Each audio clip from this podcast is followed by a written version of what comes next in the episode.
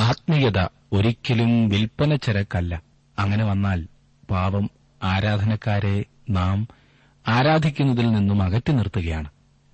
ഇതിന്റെ വ്യക്തമായ ഒരു തെളിവാണ് നാം ഇന്ന് പഠിക്കുവാൻ പോകുന്നത്.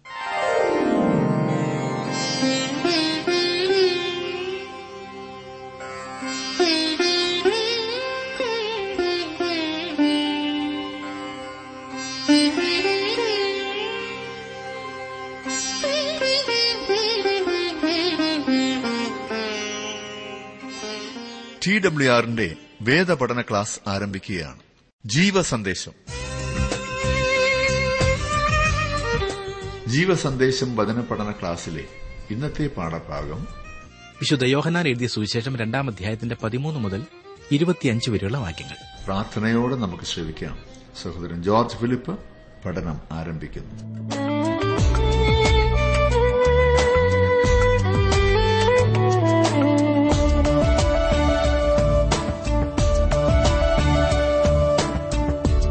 ആശ്ചര്യമാണെനിക്കേശു അവൻ സ്നേഹത്തെ ഞാൻ ഓർത്തിടുമ്പോൾ ആശ്രയമാണെനിക്കേശു ലോക മോഹത്തെ ഞാൻ വെറുത്തിടുമ്പോൾ ആശ്ചര്യമാണെനിക്കേശു അവൻ സ്നേഹത്തെ ഞാൻ ഓർത്തിടുമ്പോൾ ആശ്രയമാണെനിക്കേശു.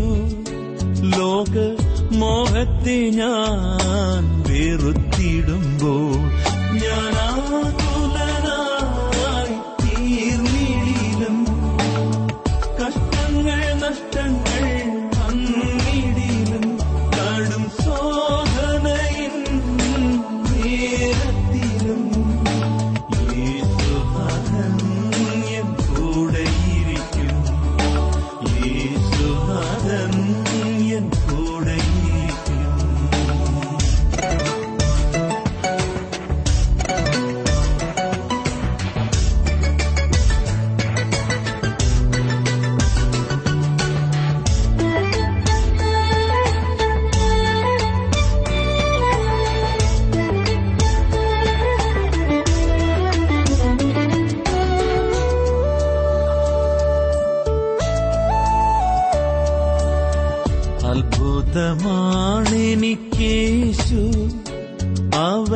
ത്യാഗത്തെ ഞാൻ ഓർത്തിടുമ്പോൾ ആശ്വാസമാണെനിക്കേശു എൻ സങ്കേതമായി നിന്നിടുമ്പോ അത്ഭുതമാണെനിക്കേശു അവൻ ത്യാഗത്തെ ഞാൻ ഓർത്തിടുമ്പോൾ ആശ്വാസമാണെനിക്കേശു എൻ സങ്കേതമായി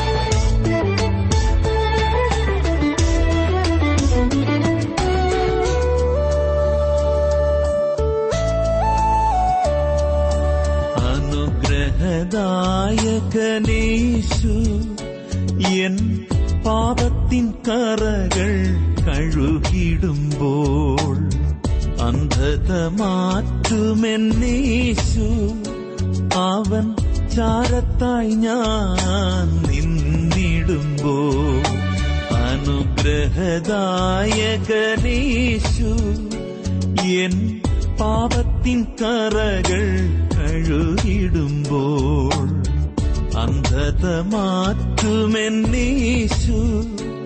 അവൻ ചാരത്തായി ഞാൻ നിന്നിടുമ്പോ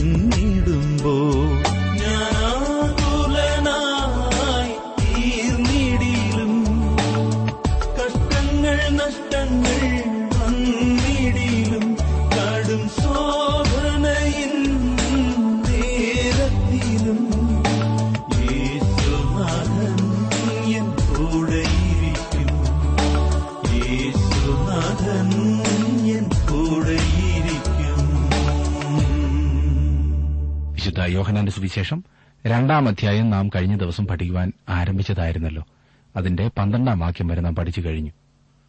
യേശുവിന്റെ ഇഹലോകത്തിലെ ശുശ്രൂഷയിലെ ആദ്യത്തെ അത്ഭുതമാകുന്നു ആ ഭാഗത്ത് നാം പഠിച്ചത്. അത് നമ്മെ പഠിപ്പിച്ചത് അതിനു മുൻപ് യേശു അത്ഭുതമൊന്നും ചെയ്തിരുന്നില്ല എന്നത്രേ.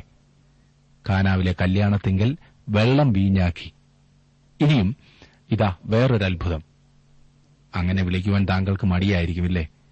എന്നാൽ നമുക്ക് അതുതന്നെ നോക്കാം. യോഹനാന്റെ സുവിശേഷം രണ്ടാം അധ്യായത്തിന്റെ പതിമൂന്നാം വാക്യത്തിൽ നാം വായിക്കുന്നത് യഹൂദന്മാരുടെ പെസഹ സമീപമാകൊണ്ട് യേശു എരുശലേമിലേക്ക് പോയി എന്നത്രേ. ഇവിടെ വേറെ ഒരു സ്ഥലമാണ് സൂചിപ്പിച്ചിരിക്കുന്നത്. ഗലീലയിലെ കാനാവിൽ അവൻ തുടങ്ങി തുടർന്ന് കഫർണഹോമിലേക്ക് പോകുകയും ഇപ്പോൾ ഇതാ എരുശലേമിൽ പോയതായും പറഞ്ഞിരിക്കുന്നു. യോഹന്നാൻ ഈ പെരുന്നാളിനെ യഹൂദന്മാരുടെ പെസഹ എന്ന് വിളിച്ചിരിക്കുന്നത് നിങ്ങൾ ശ്രദ്ധിച്ചോ? പുറപ്പാട് പുസ്തകം പന്ത്രണ്ടാം അധ്യായത്തിന്റെ ഇരുപത്തിയേഴാം വാക്യത്തിൽ യഹോവയുടെ പെസഹായാഗം എന്നാണ് പറഞ്ഞിരിക്കുന്നത്. എന്നാൽ ഇപ്പോൾ അത് യഹൂദന്മാരുടെ പെസഹ ആയി വെറും മതപരമായ പെരുന്നാൾ അല്ലെങ്കിൽ ആചാരമായി തീർന്നിരിക്കുന്നു. പെസഹായുടെ ആത്മാവ് നഷ്ടപ്പെടുത്തി അതിന്റെ അക്ഷരം മാത്രം യഹൂദന്മാർ ആചരിച്ചു വന്നു. അത് കേവലം ഒരു ചടങ്ങായി അവർ തരം താഴ്ത്തി. യേശുവിന്റെ സമയമായപ്പോഴേക്കും ഈ ഉത്സവം കൊണ്ട് എല്ലാവിധത്തിലും വിധത്തിലും ഭൗതിക ലാഭമൊന്നു മാത്രമാണ് അവരുടെ ലക്ഷ്യമായി വച്ചിരുന്നത്. വരുന്നവരുടെ ലക്ഷ്യവും കച്ചവടം നടത്തുന്നവരുടെ ലക്ഷ്യവും ഭൌതിക ലാഭം. എത്ര അർത്ഥവത്തായ ഒരു പെരുന്നാളാണ് ഈ മനുഷ്യർ അർത്ഥമില്ലാത്ത ചടങ്ങായി മാറ്റിയത്. ഇന്നും ഇതല്ലേ സുഹൃത്തെ സ്ഥിതി? മതപരമായ സകല കാര്യങ്ങളും ഒരു ചടങ്ങ് മാത്രം. ദൈവത്തെ ആരാധിക്കുന്നതിന്റെ പോലും ആത്മാവ് നഷ്ടപ്പെടുത്തി. അതിന്റെ അക്ഷരം മാത്രം നാം ആചരിച്ചു വരുന്നു. ദൈവത്തെ ആരാധിക്കുന്ന താങ്കൾക്ക് വാസ്തവത്തിൽ ദൈവീക സന്തോഷവും സമാധാനവും ലഭിക്കുന്നുണ്ടോ? അതോ കൂടുതൽ അരക്ഷിതാവസ്ഥയിലേക്ക് താങ്കൾ താഴുകയാണോ? ദൈവത്തെ ആരാധിക്കുന്നതുകൊണ്ട് ഭൗതിക സമൃദ്ധിയല്ലേ താങ്കൾ ആഗ്രഹിക്കുന്നത്? അത് ലഭിച്ചില്ലെങ്കിൽ പിറുവിറുപ്പ് നമ്മുടെ നാട്ടിൽ ഇന്ന് നടക്കുന്ന ഉത്സവങ്ങളും പെരുന്നാളുകളും ഒക്കെ അഴിമതിയുടെയും ചൂഷണത്തിന്റെയും കേന്ദ്രങ്ങളല്ലേ? ആരാണ് ചൂഷണം ചെയ്യപ്പെടുന്നത്? പാവപ്പെട്ടവൻ. ഈ പറഞ്ഞ സ്ഥലങ്ങളിൽ സാധനങ്ങൾക്ക് എന്തുമാത്രം വിലയാണ്? അതും നല്ലതൊന്നും കിട്ടുകയുമില്ല. അഴിമതി. ഇതെല്ലാം ദൈവത്തിന്റെ പേര് പറഞ്ഞാണ്. അത് ഏത് മതത്തിന്റേതാണെങ്കിലും ചൂഷണം ചൂഷണം തന്നെയാണ് ഒരു പ്രത്യേക സ്ഥലത്ത് ചെന്നു എങ്കിൽ മാത്രമേ ഈശ്വരനെ കാണുവാൻ സാധിക്കൂ എന്ന് പഠിപ്പിക്കുന്നത് സുഹൃത്തെ തീർച്ചയായും തെറ്റാണ്. അത് താങ്കളെ ചൂഷണം ചെയ്യുവാനാണെന്ന് പാവപ്പെട്ടവർ ഓർക്കണം. താങ്കൾ ആയിരിക്കുന്ന സ്ഥലത്ത് ദൈവത്തെ ആരാധിക്കാവുന്നതാണ്. അതത്ര യേശു നമ്മെ പഠിപ്പിച്ചത്. ദൈവമായ യേശു പറയുന്നതിനേക്കാൾ ഈ കാര്യത്തിൽ ആധികാരികമായി പറയുവാൻ കഴിവുള്ള ആരും തന്നെയില്ല. അവിടുന്ന് പറഞ്ഞത് ആ മലയിലുമല്ല ഈ മലയിലുമല്ല സത്യനമസ്കാരികൾ ദൈവത്തെ സത്യത്തിലും ആത്മാവിലും ആരാധിക്കുന്നുവെന്ന് ഇന്നും ഇതുപോലെയുള്ള സ്ഥലങ്ങളാണല്ലോ കൂടുതൽ പ്രസക്തമായിട്ടുള്ളതില്ലേ? മിക്കവാറും ദൈവങ്ങളെയൊക്കെ മലകളിലാണ് കൊണ്ടുവച്ചിരിക്കുന്നത്. പിശാജിന്റെ വേല നോക്കണേ. മനുഷ്യൻ എങ്ങനെയെങ്കിലും നീന്തിയും വലിഞ്ഞും കഷ്ടപ്പെട്ടും മലയുടെ മുകളിൽ ചെല്ലണം പോലും. അത് മനുഷ്യന്റെ പ്രമാണമാകുന്നു. ദൈവത്തെ ആരാധിക്കുവാൻ ദൈവമക്കൾക്ക് മാത്രമാണ് അവകാശം. ദൈവമക്കളാകുന്നത് എങ്ങനെയെന്ന് കഴിഞ്ഞ ദിവസം നാം പഠിച്ചതായിരുന്നു. അവനെ കൈക്കൊണ്ട് അവന്റെ നാമത്തിൽ വിശ്വസിക്കുന്ന ഏവർക്കും ദൈവമക്കളാകുവാൻ അവൻ അധികാരം നൽകി. ആരെ ഈ പെസഹ സൂചിപ്പിച്ചു പറഞ്ഞിരിക്കുന്നുവോ ആ വ്യക്തി വന്നു കഴിഞ്ഞിരിക്കുന്നു.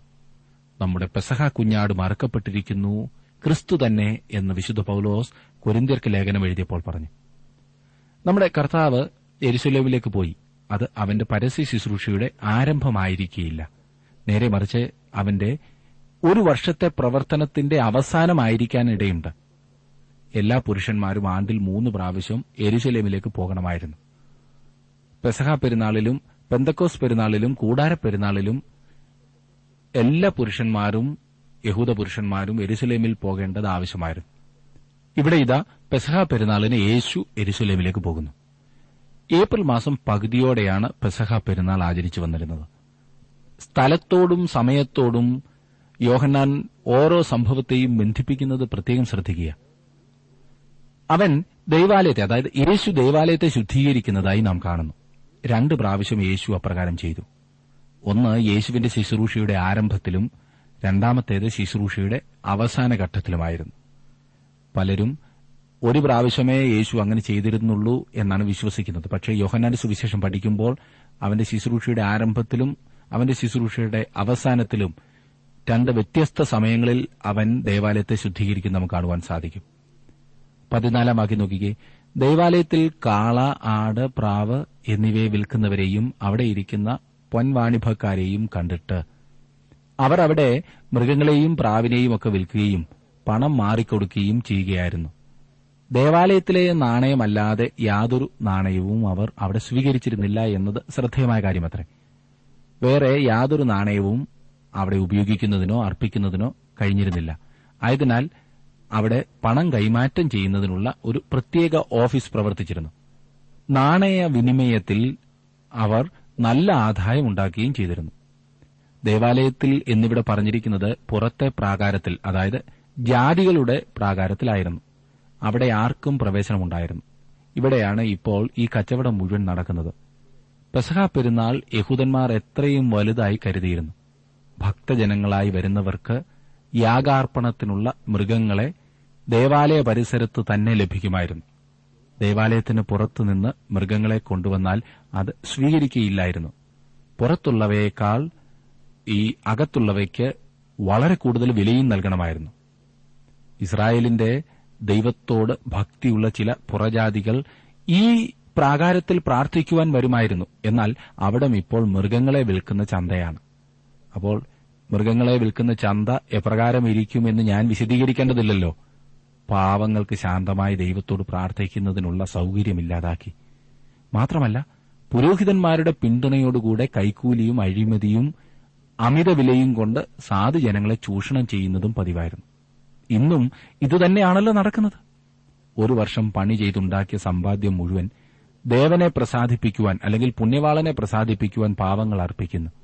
അവരോട് പറയുന്നത് അവർ ആഗ്രഹിക്കുന്ന സകല കാര്യങ്ങളും നടക്കുമെന്നാണ്. ആർക്കെങ്കിലും എവിടെങ്കിലും സാധിച്ചു കിട്ടിയ ഒന്ന് രണ്ട് കാര്യങ്ങൾ ഉദാഹരണമായി ചൂണ്ടിക്കാണിക്കുകയും ചെയ്യും. പ്രിയ സുഹൃത്തെ ഈ കഷ്ടപ്പെട്ട് താങ്കൾക്കുള്ളതെല്ലാം ദൈവത്തിന് കൊടുക്കുന്നതിനേക്കാൾ താങ്കളെ നൽകുന്നതാണ് ദൈവം ആഗ്രഹിക്കുന്നത്. അതിലാണ് ദൈവം പ്രസാദിക്കുന്നത്. ദൈവഹിതത്തിനായി യേശുവിനായി താങ്കളുടെ ജീവിതത്തെ സമർപ്പിക്കുമോ? എന്തിനാണ് അവർ അപ്രകാരം ചെയ്തിരുന്നത്? അവർ മതത്തെ വളരെ ലഘൂകരിക്കുകയാണ് ചെയ്തത്. കൈസരുടെ പ്രതിമയുള്ള ഒരു റോമൻ നാണയം കൊണ്ട് അവിടെ ചെന്നാൽ അതായത് ദേവാലയത്തിൽ ചെന്നാൽ അവർക്ക് യഹൂദ നാണയം മാറിക്കിട്ടുമായിരുന്നു. അത് ദേവാലയത്തിൽ ഉപയോഗിക്കുവാൻ കഴിഞ്ഞിരുന്നു. ആരാധനക്കാരുടെ സൌകര്യത്തിനു വേണ്ടിയാണ് അവർ അവിടെ പ്രവർത്തിച്ചിരുന്നത്. അപ്പോൾ ഉപാധിയുണ്ടല്ലേ വലിയ നാണയങ്ങൾ കൊടുത്ത് ചില്ലറയും അവിടെ നിന്ന് വാങ്ങുവാൻ കഴിയുമായിരുന്നു. മതത്തെ ലഘൂകരിക്കുക മാത്രമല്ല വില കുറഞ്ഞതാക്കി തീർക്കുകയുമാണ് അവർ അന്ന് ചെയ്തിരുന്നത്. ചിലർ സഭയെയും ക്രിസ്തുവിന്റെ കാര്യത്തെയും വളരെ വില കുറഞ്ഞ കാര്യങ്ങളാക്കി മാറ്റാറുണ്ടല്ലേ? ഇത് വളരെ സങ്കടകരമായ ഒരു കാര്യമാണ്. സുവിശേഷ വേല പോലും പണസമ്പാദനത്തിനുള്ള ഒരു മാർഗമായി പലരും കാണാറുണ്ട്. ദൈവം ഒരിക്കലും പൊറുക്കുന്ന കാര്യമല്ലത്. അവർ അവിടെ മൃഗങ്ങളെ വിൽക്കുകയും ചെയ്തിരുന്നു.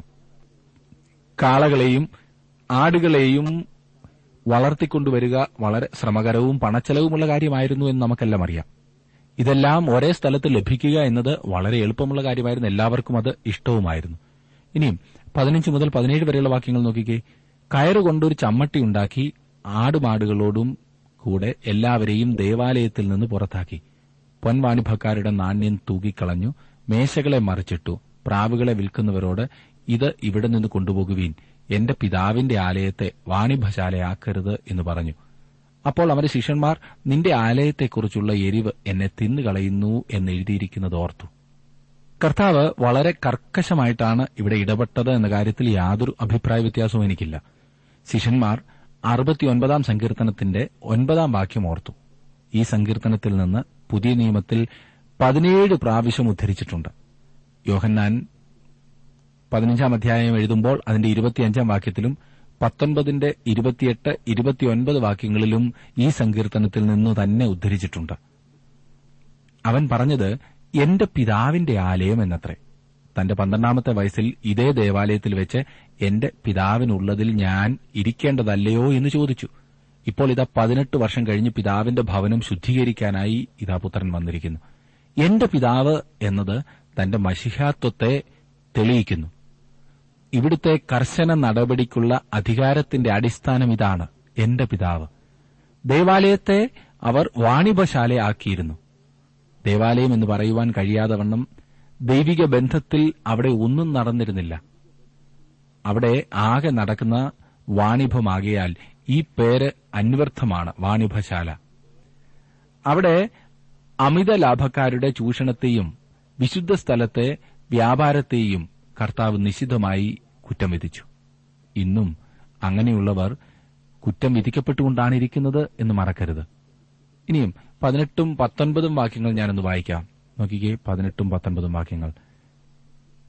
എന്നാൽ യഹൂദന്മാർ അവനോട് നിനക്ക് ഇങ്ങനെ ചെയ്യാമെന്നതിന് നീ എന്തടയാളം കാണിച്ചു തരും? എന്ന് ചോദിച്ചു. യേശു അവരോട് ഈ മന്ദിരം പൊളിപ്പീൻ. ഞാൻ മൂന്ന് ദിവസത്തിനകം അതിനെ പണിയും എന്ന് ഉത്തരം പറഞ്ഞു. യേശു തന്റെ ശരീരത്തെക്കുറിച്ചാണ് ഇവിടെ സൂചിപ്പിച്ചിരിക്കുന്നത്.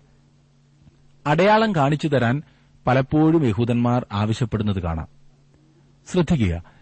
വിശ്വസിക്കുവാൻ മതിയായ തെളിവുകൾ ധാരാളമായി ലഭിച്ചിട്ടും വിശ്വസിക്കാതിരിക്കുന്നത് അവിശ്വാസത്തിന്റെ ലക്ഷണമാണ്. ഞാൻ അതൊന്നുകൂടെ പറയണോ?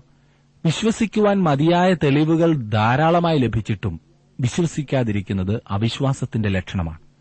ഇന്ന് നമുക്ക് ചുറ്റും കാണുന്നത് ഇതല്ലേ? എന്തെങ്കിലും അത്ഭുതം നടക്കുന്നത് കാണുവാൻ മാത്രമാണ് മനുഷ്യരുടെ ഓട്ടം. എത്ര കണ്ടാലും വിശ്വസിക്കുകയുമില്ല. സുഹൃത്തെ താങ്കൾക്ക് വിശ്വസിക്കുവാൻ മതിയായ തെളിവാണ് ദൈവവചനമാകുന്ന ബൈബിൾ. അത് വിശ്വസിക്കുന്നില്ല എങ്കിൽ താങ്കളെപ്പോലെ അരിഷ്ടൻ വേറെ കാണില്ല. ഇത് തന്നെയാണ് യാതനാ സ്ഥലത്ത് കിടന്നിരുന്ന ധനവാൻ അബ്രഹാം പിതാവിനോട് ആവശ്യപ്പെട്ടതും. പിതാവേ മരിച്ചവരിൽ നിന്ന് ഒരുത്തൻ ഉയർത്തെഴുന്നേറ്റ് ചെന്ന് എന്റെ സഹോദരന്മാരോട് സുവിശേഷം പറഞ്ഞാൽ അവർ വിശ്വസിക്കുവാൻ സാധ്യതയുണ്ട് പോലും അതിന് അബ്രഹാം പിതാവിന്റെ മറുപടി ശ്രദ്ധേയമാണ്. അവർക്കവിടെ ദൈവവചനമുണ്ട്. മോശയും പ്രവാചകന്മാരും അതാണല്ലോ ദൈവവചനം. അവർക്ക് അവിടെ ദൈവവചനമുണ്ട്. അത് വിശ്വസിക്കുന്നില്ല എങ്കിൽ എത്ര അടയാളം കണ്ടാലും വിശ്വസിക്കുവാൻ പോകുന്നില്ല. എന്തെങ്കിലുമൊക്കെ അത്ഭുതം കണ്ടിട്ട് വിശ്വസിക്കുവാൻ കാത്തിരിക്കുന്ന പ്രിയപ്പെട്ടവരുടെ വിശ്വാസം എന്നും ബാലിശമായിരിക്കും. യേശുവിന്റെ സമയത്തെ യഹൂദന്മാരുടെ ഒരു വലിയ പ്രശ്നമായിരുന്നു ഈ പറഞ്ഞത്. അതുകൊണ്ടാണ് അവർ ചോദിക്കുന്നത് ഞങ്ങൾക്ക് ഒരു അത്ഭുതം കാണിച്ചു തരിക എന്ന്. ഇരുപതാം വാക്യത്തിൽ നാം വായിക്കുന്നത് യഹൂദന്മാർ അവനോട് ഈ മന്ദിരം നാൽപ്പത്തി സംവത്സരം കൊണ്ട് പണിതിരിക്കുന്നു. നീ മൂന്ന് ദിവസത്തിനകം അതിനെ പണിയുമോ എന്ന് ചോദിച്ചു. അക്കാലത്തുണ്ടായിരുന്നത് ഹേരോദാവ് പണി കഴിപ്പിച്ച ദേവാലയമായിരുന്നു. അന്നും അത് പണി തുടർന്നുകൊണ്ടിരിക്കുകയായിരുന്നു. നാൽപ്പത്തിയാറ് വർഷങ്ങളായി അതിന്റെ പണി നടന്നുകൊണ്ടിരുന്നു. പതിനാലും പതിനഞ്ചും വാക്യങ്ങളിൽ ദേവാലയം എന്നതിന് ഗ്രീക്ക് ഭാഷയിൽ ഉപയോഗിച്ചിരിക്കുന്ന പദം ദേവാലയത്തെ മൊത്തത്തിലാണ് സൂചിപ്പിക്കുന്നത്. പ്രത്യേകിച്ച് ദേവാലയത്തിന്റെ പുറത്തെ പ്രാകാരമാണ് യേശു ശുദ്ധീകരിച്ചത്. എന്നാൽ പത്തൊൻപതാം വാക്യത്തിൽ യേശു ഉപയോഗിച്ചിരിക്കുന്നതും യഹൂദന്മാർ ഇരുപതാം വാക്യത്തിൽ ആവർത്തിച്ചിരിക്കുന്നതുമായ വാക്ക് നവോസ് എന്ന വാക്കാണ്. ദൈവാലയത്തിന്റെ ഉള്ളിലെ വിശുദ്ധ സ്ഥലത്തെയാണ് അത് സൂചിപ്പിക്കുന്നത്. ഈ വാക്ക് ശരീരത്തെ സൂചിപ്പിച്ചുകൊണ്ട് ഒന്ന് കൊരിന്തിയർ ആറിന്റെ പത്തൊൻപതിൽ വിശുദ്ധ പൌലോസ് പറഞ്ഞിട്ടുണ്ട്. നമ്മുടെ ശരീരം പരിശുദ്ധാത്മാവിന്റെ മന്ദിരമാകുന്നു എന്ന് എഴുതിയിട്ടുണ്ട്. ഈ ദേവാലയം നശിപ്പിക്കും എന്നാണോ നീ അർത്ഥമാക്കുന്നത് എന്നത്ര യഹൂദന്മാർ അവനോട് ചോദിച്ചത്. എന്നാൽ യേശു തന്റെ ശരീരത്തെക്കുറിച്ചാണ് അർത്ഥമാക്കിയത്. അതിനെക്കുറിച്ചാണ് യേശു പറഞ്ഞത്. ഇരുപത്തൊന്നാം വാക്യത്തിൽ അവനോ തന്റെ ശരീരം എന്ന മന്ദിരത്തെക്കുറിച്ച് അത്രേ പറഞ്ഞത് എന്ന് നാം വായിക്കുന്നു. അവർ ദേവാലയം നശിപ്പിച്ചാൽ താൻ അതിനെ പണിയും എന്ന് യേശു പറഞ്ഞു. പണിയും എന്നതിനുപയോഗിച്ചിരിക്കുന്ന വാക്കിന് മരണത്തിൽ നിന്ന് ഉയർപ്പിക്കുക എന്ന അർത്ഥമാണുള്ളത്. യേശുക്രിസ്തുവിന്റെ ഉയർത്തെഴുന്നേൽപ്പിനെ സൂചിപ്പിച്ചുകൊണ്ട് പൌലോസ് ഈ വാക്ക് ഉപയോഗിച്ചിട്ടുണ്ട്. വിശ്വാസികളുടെ ഉയർത്തെഴുന്നേൽപ്പിനെയും ഇത് സൂചിപ്പിക്കുന്നു. ലാസറിനെ ഉയർപ്പിച്ചതായിട്ടുള്ള ആ ഉയർപ്പ് സൂചിപ്പിച്ചുകൊണ്ട് ഈ വാക്ക് ഉപയോഗിച്ചിട്ടുണ്ട്. തന്റെ ശരീരം എന്ന മന്ദിരത്തെക്കുറിച്ച് പറഞ്ഞപ്പോൾ യേശു അർത്ഥമാക്കിയത് അതുതന്നെയാണ്. എന്നാൽ യേശുവിന്റെ ശിഷ്യന്മാർക്ക് അത് മനസ്സിലാക്കുവാൻ കഴിഞ്ഞില്ല. ഉയർത്തെഴുന്നേൽപ്പ് വരെയും അവർ ആ കാര്യം മനസ്സിലാക്കിയില്ല. ഇരുപത്തിരണ്ടാം വാക്യത്തിൽ നാം വായിക്കുന്നത് അവൻ ഇത് പറഞ്ഞു എന്ന് അവൻ മരിച്ചവരിൽ നിന്നും ഉയർത്തെഴുന്നേറ്റ ശേഷം ശിഷ്യന്മാർ ഓർത്തു. തിരുവഴുത്തും യേശു പറഞ്ഞ വചനവും വിശ്വസിച്ചു. തുടർന്ന് വളരെ ശ്രദ്ധേയമായ ഒരു ഭാഗമാണ് നാം ചിന്തിക്കുവാൻ പോകുന്നത്. വാസ്തവത്തിൽ ഇരുപത്തിമൂന്നാം വാക്യം മുതൽ മൂന്നാം അധ്യായത്തിന്റെ അന്ത്യം വരെ നാം ഒരുമിച്ച് വായിക്കേണ്ടതാണ്. അവിടെ നിക്കോദിമോസിനെ കുറിച്ച് നമുക്ക് വിശദമായ ഒരു വിവരം ലഭിക്കുന്നു. ഇതൊക്കെയും പെസഹ പെരുന്നാളിന്റെ സമയം എരുശലേമിൽ സംഭവിച്ചു. ഇരുപത്തിമൂന്നാം വാക്യം പെസഹ പെരുന്നാളിൽ എരുശലേമിൽ ഇരിക്കുമ്പോൾ അവൻ ചെയ്ത അടയാളങ്ങൾ കണ്ടിട്ട് പലരും അവന്റെ നാമത്തിൽ വിശ്വസിച്ചു. അവരുടെ വിശ്വാസം രക്ഷയ്ക്കുള്ള വിശ്വാസമായിരുന്നില്ല. യേശു ചെയ്ത അത്ഭുതങ്ങൾ കണ്ട് അവർ തലയാട്ടി സമ്മതിച്ചു എന്ന് മാത്രമേയുള്ളൂ ഞാനിതെങ്ങനെ അറിഞ്ഞെന്നായിരിക്കും അല്ലേ? അടുത്ത വാക്യം തന്നെ നോക്കിക്കോ. യേശുവോ എല്ലാവരെയും അറിയുകൊണ്ട് തന്നെത്താൻ അവരുടെ പക്കൽ വിശ്വസിച്ചേൽപ്പിച്ചില്ല മനുഷ്യനിലുള്ളതെന്ത് എന്ന് സ്വതവേ അറിഞ്ഞിരിക്കയാൽ തനിക്ക് മനുഷ്യനെക്കുറിച്ച് യാതൊരുത്തിന്റെയും സാക്ഷ്യം ആവശ്യമായിരുന്നില്ല. യേശു അവരെ വിശ്വസിച്ചില്ല എന്നാണ് ഇവിടെ പറഞ്ഞിരിക്കുന്നത്. വളരെ വ്യക്തമായിട്ടാണല്ലോ പറഞ്ഞത്. അവർ യേശുവിൽ വിശ്വസിച്ചു. എന്നാൽ അവൻ അവരിൽ വിശ്വസിച്ചില്ല. അതായത് അവരുടെ വിശ്വാസം രക്ഷയ്ക്കായുള്ള വിശ്വാസമല്ല എന്ന് അവൻ മനസ്സിലാക്കി എന്നർത്ഥം. അവരുടെ ഹൃദയത്തിലെ നിരൂപണങ്ങൾ എന്തെന്ന് അവൻ അറിയാമായിരുന്നു. യേശുവിൽ വിശ്വസിക്കുന്നു എന്ന് പറയുമ്പോൾ താങ്കൾ എന്താണ് അർത്ഥമാക്കുന്നത്? താങ്കൾ സുവിശേഷത്തിൽ പറഞ്ഞിരിക്കുന്ന വസ്തുതകൾ വിശ്വസിക്കുന്നു എന്നാണോ? താങ്കളുടെ പാപങ്ങൾക്കു വേണ്ടി മരിച്ച യേശുവിനെ താങ്കളുടെ രക്ഷയ്ക്കായി വിശ്വസിക്കുന്നുണ്ടോ? അതാണ് പ്രധാനപ്പെട്ട ചോദ്യം. താങ്കളുടെ പാപങ്ങൾക്ക് വേണ്ടി യേശു മരിച്ചുവെന്ന് അവൻ താങ്കൾക്ക് വേണ്ടി ഉയർത്തെഴുന്നേറ്റുവെന്ന്. താങ്കളുടെ നീതീകരണത്തിനായി അവൻ ഉയർത്തെഴുന്നേറ്റു എന്ന് താങ്കൾ വിശ്വസിക്കുന്നുവോ? ഇന്ന് യേശുവാകുന്നുവോ താങ്കളുടെ ഏക പ്രത്യാശ? വെറുതെ പറഞ്ഞതുകൊണ്ട് ഒരു വിശേഷവുമില്ല. താങ്കൾ വിശ്വസിക്കുന്നുണ്ടോ? ഉണ്ടെങ്കിൽ അത് ജീവിതത്തിൽ കാണണം. നിത്യവിശ്വാസ പ്രമാണത്തിൽ ഞങ്ങൾ വിശ്വസിക്കുന്നു ഞങ്ങൾ വിശ്വസിക്കുന്നു എന്ന് പറഞ്ഞിരിക്കുന്നതുകൊണ്ട് അത് ഏറ്റുചൊല്ലിയാൽ താങ്കൾക്ക് വിശ്വാസമാകുമോ സുഹൃത്തെ? എന്തെങ്കിലും ആരുടെയെങ്കിലും ആഹ്വാനത്തിന് പിൻപിൽ കൈപൊക്കിയതുകൊണ്ട് വിശ്വാസമാകുമോ? ആശ്രയവും അനുസരണവും വിശ്വാസത്തിന്റെ രണ്ട് വശങ്ങളാണെന്ന് മറക്കരുത്. നാം യേശു കർത്താവിൽ വിശ്വസിക്കുമ്പോൾ വാസ്തവമായി അവനിൽ ആശ്രയിക്കുന്നുണ്ടോ? വാസ്തവമായി അവനെ അനുസരിക്കുവാൻ തയ്യാറാണോ? ഈ ജനം താൽപര്യം പ്രകടിപ്പിക്കുകയും യേശുവിന്റെ അതിശയ പ്രവർത്തനങ്ങൾ കണ്ട് വിശ്വസിക്കുകയും ചെയ്തു. അവർ അത്ഭുതങ്ങൾ കണ്ടതിനാൽ വിശ്വസിച്ചല്ലേ മതിയാകൂ. എന്നാൽ യേശു അവരെ വിശ്വസിച്ചില്ല. കാരണം അവരുടെ വിശ്വാസം യഥാർത്ഥമല്ല എന്ന് യേശുവിനറിയാമായിരുന്നു. മനുഷ്യന്റെ ഹൃദയത്തിലുള്ളത് എന്താണെന്ന് അവൻ അറിഞ്ഞിരുന്നു മനുഷ്യനിലുള്ളത് എന്ത് എന്ന് സ്വതവേ അറിഞ്ഞിരിക്കിയാൽ തനിക്ക് മനുഷ്യനെക്കുറിച്ച് യാതൊരുത്തന്റെയും സാക്ഷ്യം ആവശ്യമില്ലായിരുന്നു. ഇത് നാം വളരെ ശ്രദ്ധിച്ച് മനസ്സിലാക്കേണ്ട ഒരു ഭാഗമാണ്. പലപ്പോഴും ദൈവത്തെ പ്രസാദിപ്പിക്കുവാൻ നാം തുനിഞ്ഞിറങ്ങുമ്പോൾ നമ്മുടെ ഹൃദയത്തിൽ എന്തുമാത്രം കാപഠ്യം നാം കരുതാറുണ്ട്. മറ്റുള്ളവരോടുള്ള പക മറ്റുള്ളവരോടുള്ള കോപം അസൂയ. നമ്മുടെ ജീവിതത്തിൽ ദൈവത്തെ ആരാധിക്കുമ്പോൾ തന്നെ ഞാൻ ശരിയാകാൻ പോകുന്നില്ല എന്ന ചിന്തയല്ലേ പലപ്പോഴും നമുക്കുള്ളത്? യേശുക്രിസ്തു അവിടെ ജനക്കൂട്ടത്തിന് തന്നെ തന്നെ ഏൽപ്പിച്ചു കൊടുത്തില്ല. വലിയ പുരുഷാരും അവനെ വിശ്വസിച്ചെങ്കിലും താൻ തന്നെത്താൻ അവരുടെ പക്കൽ വിശ്വസിച്ചേൽപ്പിച്ചില്ല. എന്നാൽ രാത്രിയിൽ നിക്കോദുമോസ് അവന്റെ അടുക്കൽ വന്നപ്പോൾ നമ്മുടെ കർത്താവ് തന്നെത്താൻ അവനെ വിശ്വസിച്ചേൽപ്പിച്ചു കൊടുത്തു. കാരണം നിക്കോദിമോസിന്റെ വിശ്വാസം യഥാർത്ഥ വിശ്വാസമായിരുന്നു. എന്നെ ശ്രദ്ധിച്ചുകൊണ്ടിരിക്കുന്ന പ്രിയ സഹോദര സഹോദരി താങ്കൾ യേശുവിൽ വിശ്വസിക്കുന്നുണ്ടായിരിക്കും. എന്നാൽ യേശുവിന് താങ്കളെ വിശ്വസിക്കുവാൻ കഴിയുമോ? താങ്കളുടെ ആത്മാർത്ഥത എങ്ങനുണ്ട്? കാര്യം കാണുവാൻ മാത്രമുള്ള വിശ്വാസവും സ്നേഹവുമാണോ?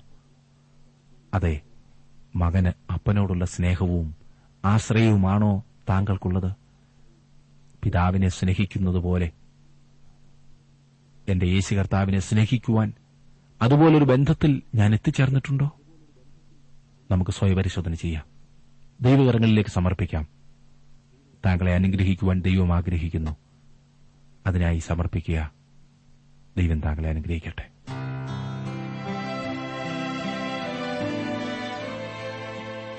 ഇന്നത്തെ ജീവസന്ദേശ പഠന ക്ലാസ്സിലൂടെ ഞങ്ങളെ ശ്രദ്ധിച്ച എല്ലാ പ്രിയ ശ്രോതാക്കളോടുമുള്ള നന്ദിയെ അറിയിക്കട്ടെ.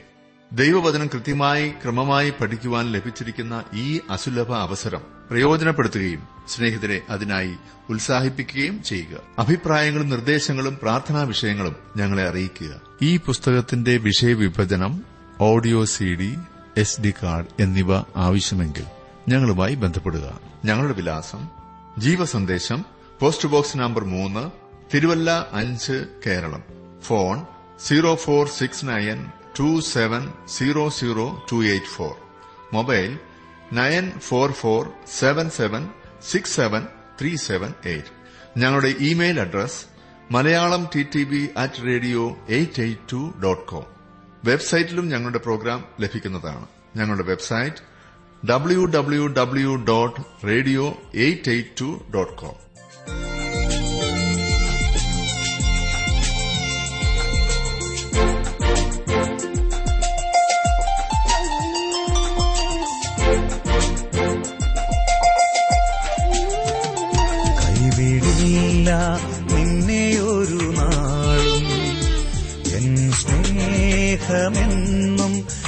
ആശ്വാസമായി കൈവിടില്ല നിന്നെ ഒരു നാളും സ്നേഹമെന്നും ആശ്വാസമായി നിൻ കണ്ണീരെന്നും എൻ തുരുത്തിയിൽ വച്ചു നിൻ പ്രാർത്ഥനയ്ക്കുത്തരം നൽകിയിടുന്നു.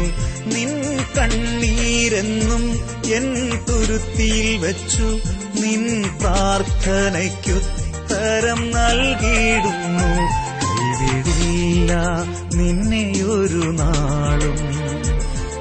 സ്നേഹമെന്നും ആശ്വാസമായി.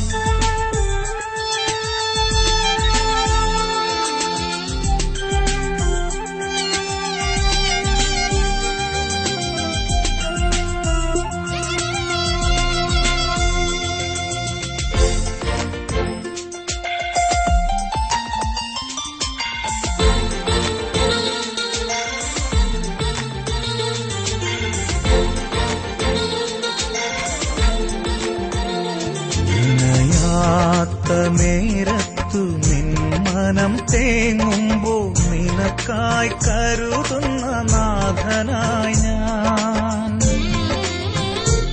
നിനയാത്ത നേരത്തു മനം തേങ്ങുമ്പോൾ നിനക്കായി കരുതുന്ന നാഥനായി ഞാൻ. ഭാരങ്ങൾ വഹിപ്പാൻ കൃപ നിന്നിൽ പകരാൻ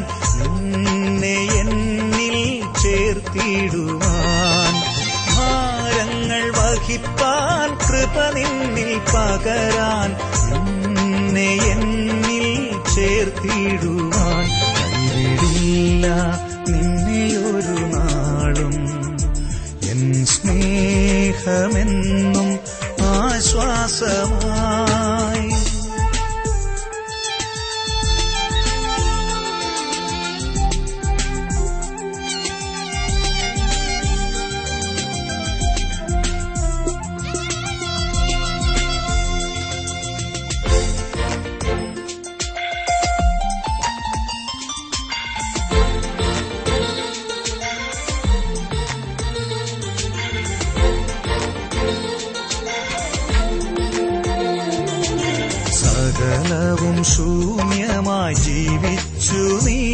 സകലത്തിനും മതിയായവൻ ഞാനല്ലോ.